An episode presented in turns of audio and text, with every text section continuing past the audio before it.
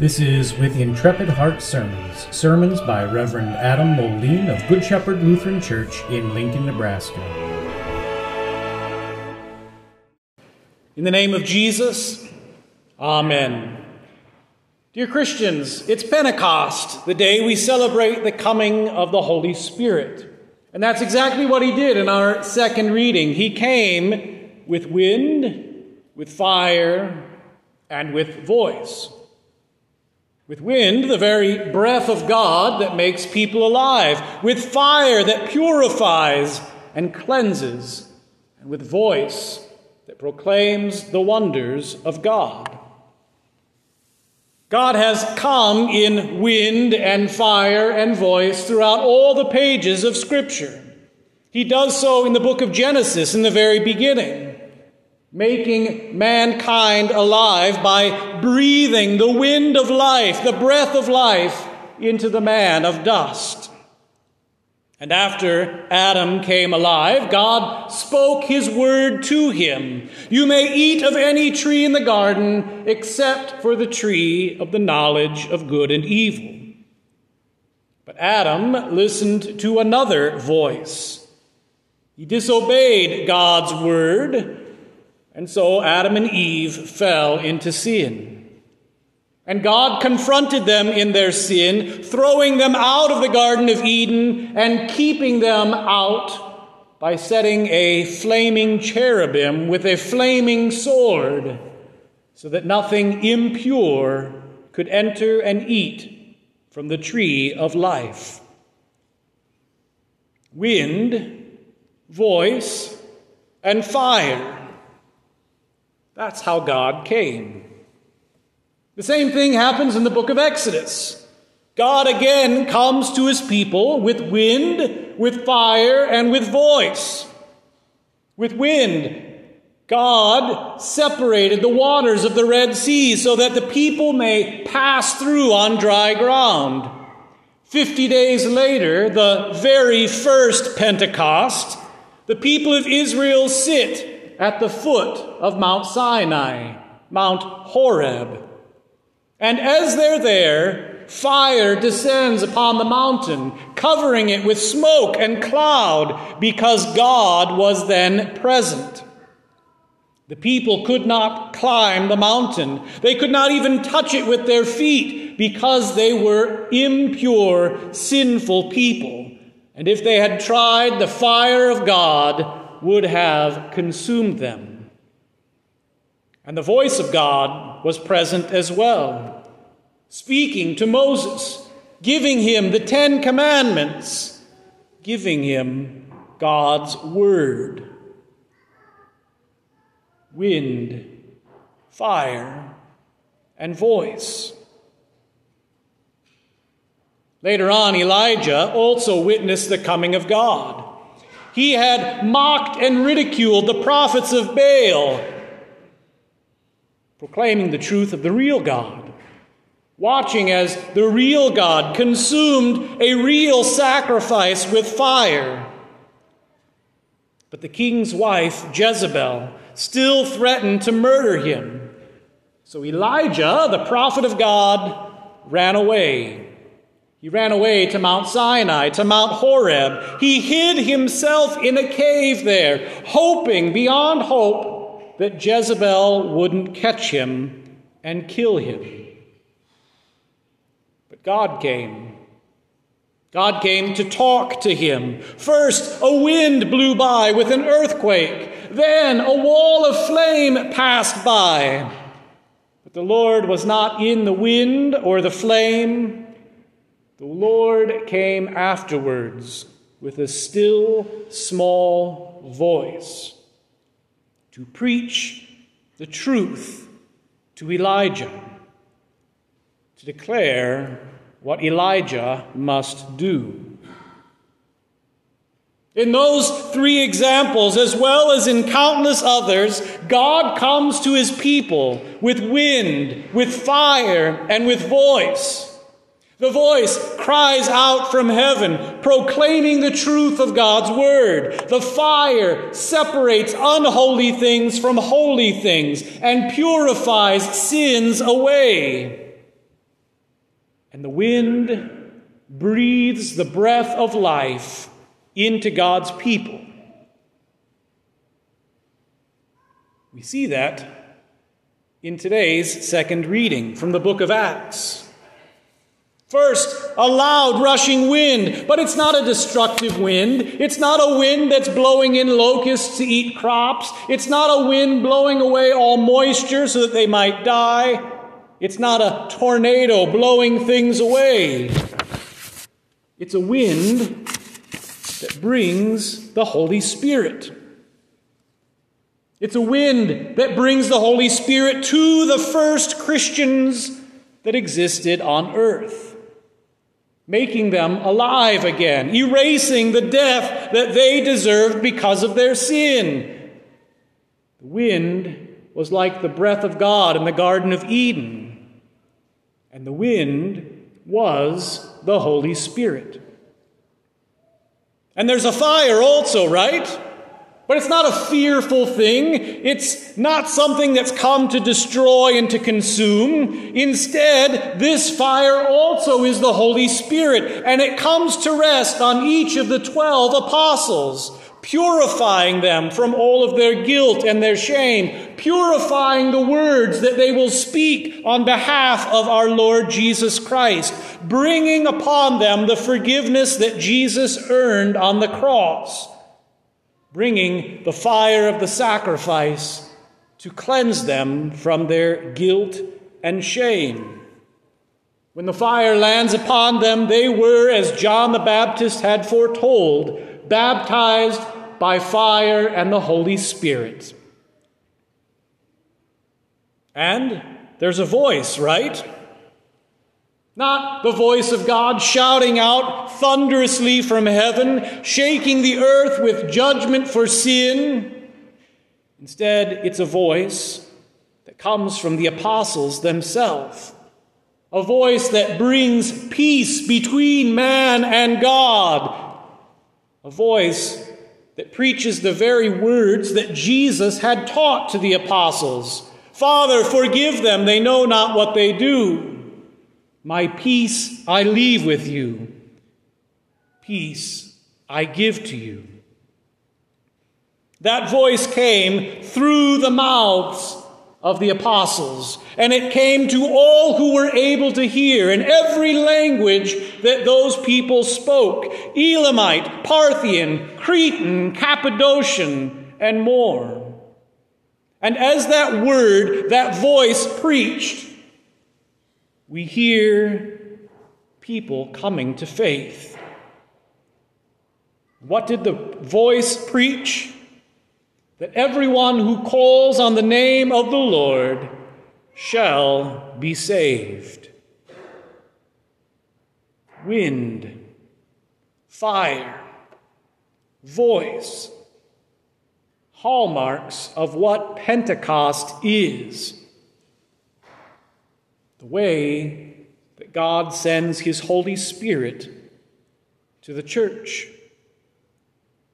You see, once Christ had come and died and rose and ascended into heaven, God was no longer separated from his people as he was when they were in their sin. Instead, he was now present among them. They no longer had to be kept away by flames of fire, but now they were pure and could be in the very presence of God. Now they no longer needed to die because of their guilt, but they could live forever with the breath of God in them. The Spirit brings all of these things about for the people of God. And the Spirit still works the exact same way today. The Holy Spirit is still at work in the church 2,000 years after the first Pentecost. How does the Holy Spirit work? He calls, He gathers, He enlightens, He sanctifies the entire earth on the entire church on earth. This is what He's doing for you. He calls you to bring you into the church, to bring you to the true faith. He calls you to be a Christian. The Holy Spirit is at work in you. He brings His word to your ear. He gusts into your ears like the wind on that first Pentecost here in the divine service. Wherever God's word is preached and taught in its truth and purity, the Spirit is at work creating faith. And when the wind of the Holy Spirit comes to you, what does He do? He purifies you from your sin. He is an all consuming fire who purifies you as fire purifies gold, burning away the dross and the impurities so that all that is left is pure and clean and valuable. That's what God the Holy Spirit's doing to you. He's applying the forgiveness earned by Jesus to your broken soul. And the Holy Spirit does all of this through a voice. Not that the roof is ripped open and thunder bursts in. He does it through the voice of your pastors who preach the word, who proclaim it in the liturgy, who bring the absolution of God to you. Your sins are forgiven in the name of the Father and of the Son and the Holy Spirit. In God's Word, the Holy Spirit is at work. And this is good. This is good for you. This is exactly what you need. For apart from the work of the Holy Spirit, you are sinful. Just like the people of Israel in the wilderness.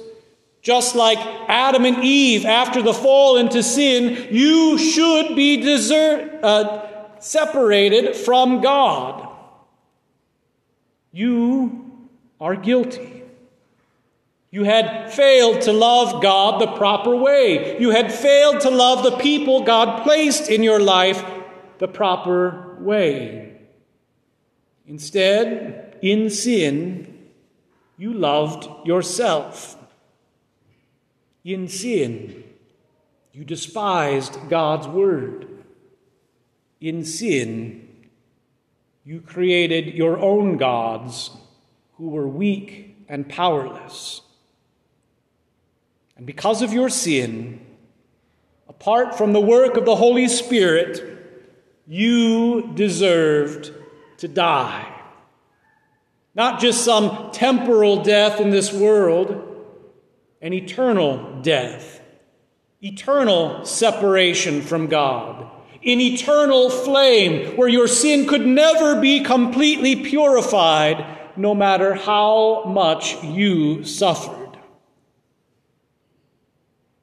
Apart from the work of the Holy Spirit, you deserved hellacious death.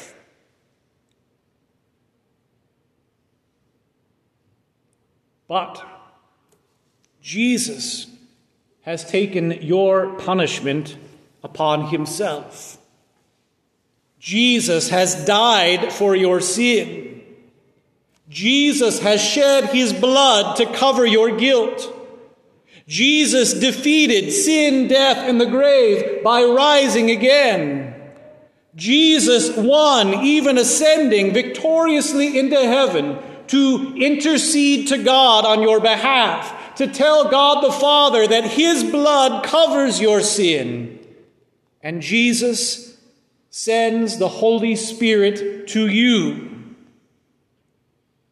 He sends the Holy Spirit to call you, to gather you, to enlighten you, to sanctify you, to make you Christian. The Holy Spirit comes to you in wind, breathing the very breath of life into your dead body, so that just as Ezekiel saw at the valley of the dry bones, you may be restored to life. Jesus sends the Spirit to you in voice to declare the things that He has done on your behalf, to declare that you belong to God and always shall. Jesus sends the Spirit to you to purify you from your sin, to make you holy, to take your guilt as far from you as the east is from the west. Jesus sends the Holy Spirit to you in wind, in fire, and in voice.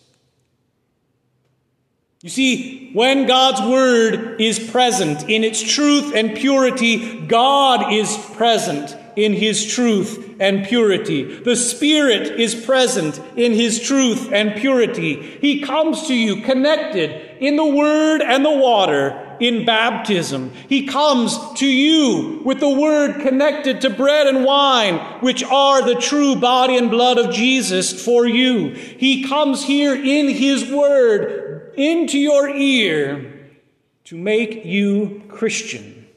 The means of grace are the tools of the Holy Spirit to call, gather, enlighten, and sanctify you, to make you alive, to make you clean.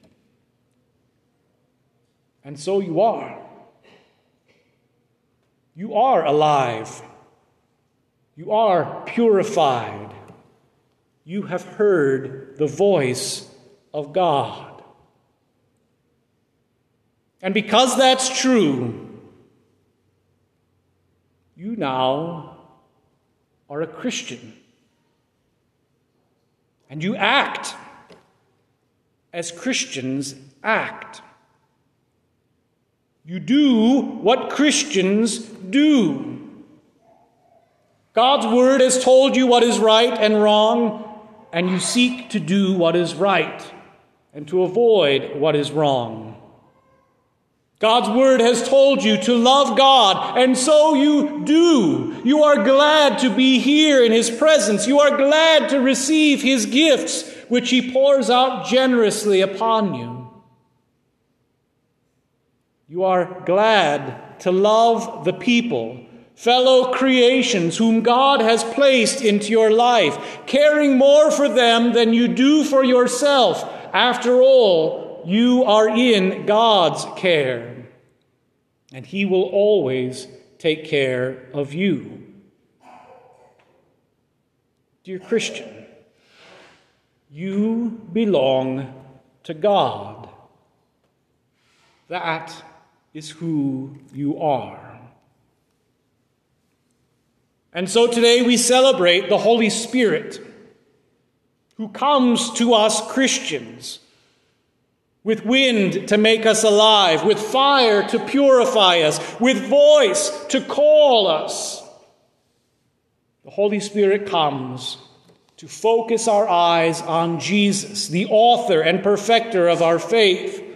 He comes to make us Christian. He comes to help us trust in Jesus. He comes to purify us, to enkindle our faith, to move among us, to speak the gospel in our ears. He helps us. He loves us. He cares for us. The Holy Spirit makes us Christian.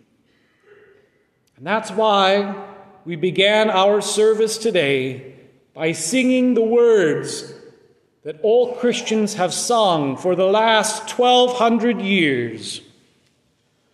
Come, Holy Ghost, Creator blessed, and make our hearts your place of rest. Come with your grace and heavenly aid, and fill our hearts which you have made. In the name of Jesus, Amen.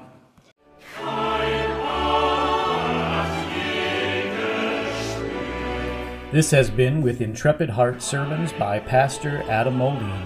The words with intrepid hearts come from the conclusion to the Book of Concord, where it is written, By God's grace, with intrepid hearts, we are willing to appear before the judgment seat of Christ with this confession, and give an account of it. We will not speak or write anything contrary to this confession, either publicly or privately. By the strength of God's grace, we intend to abide by it.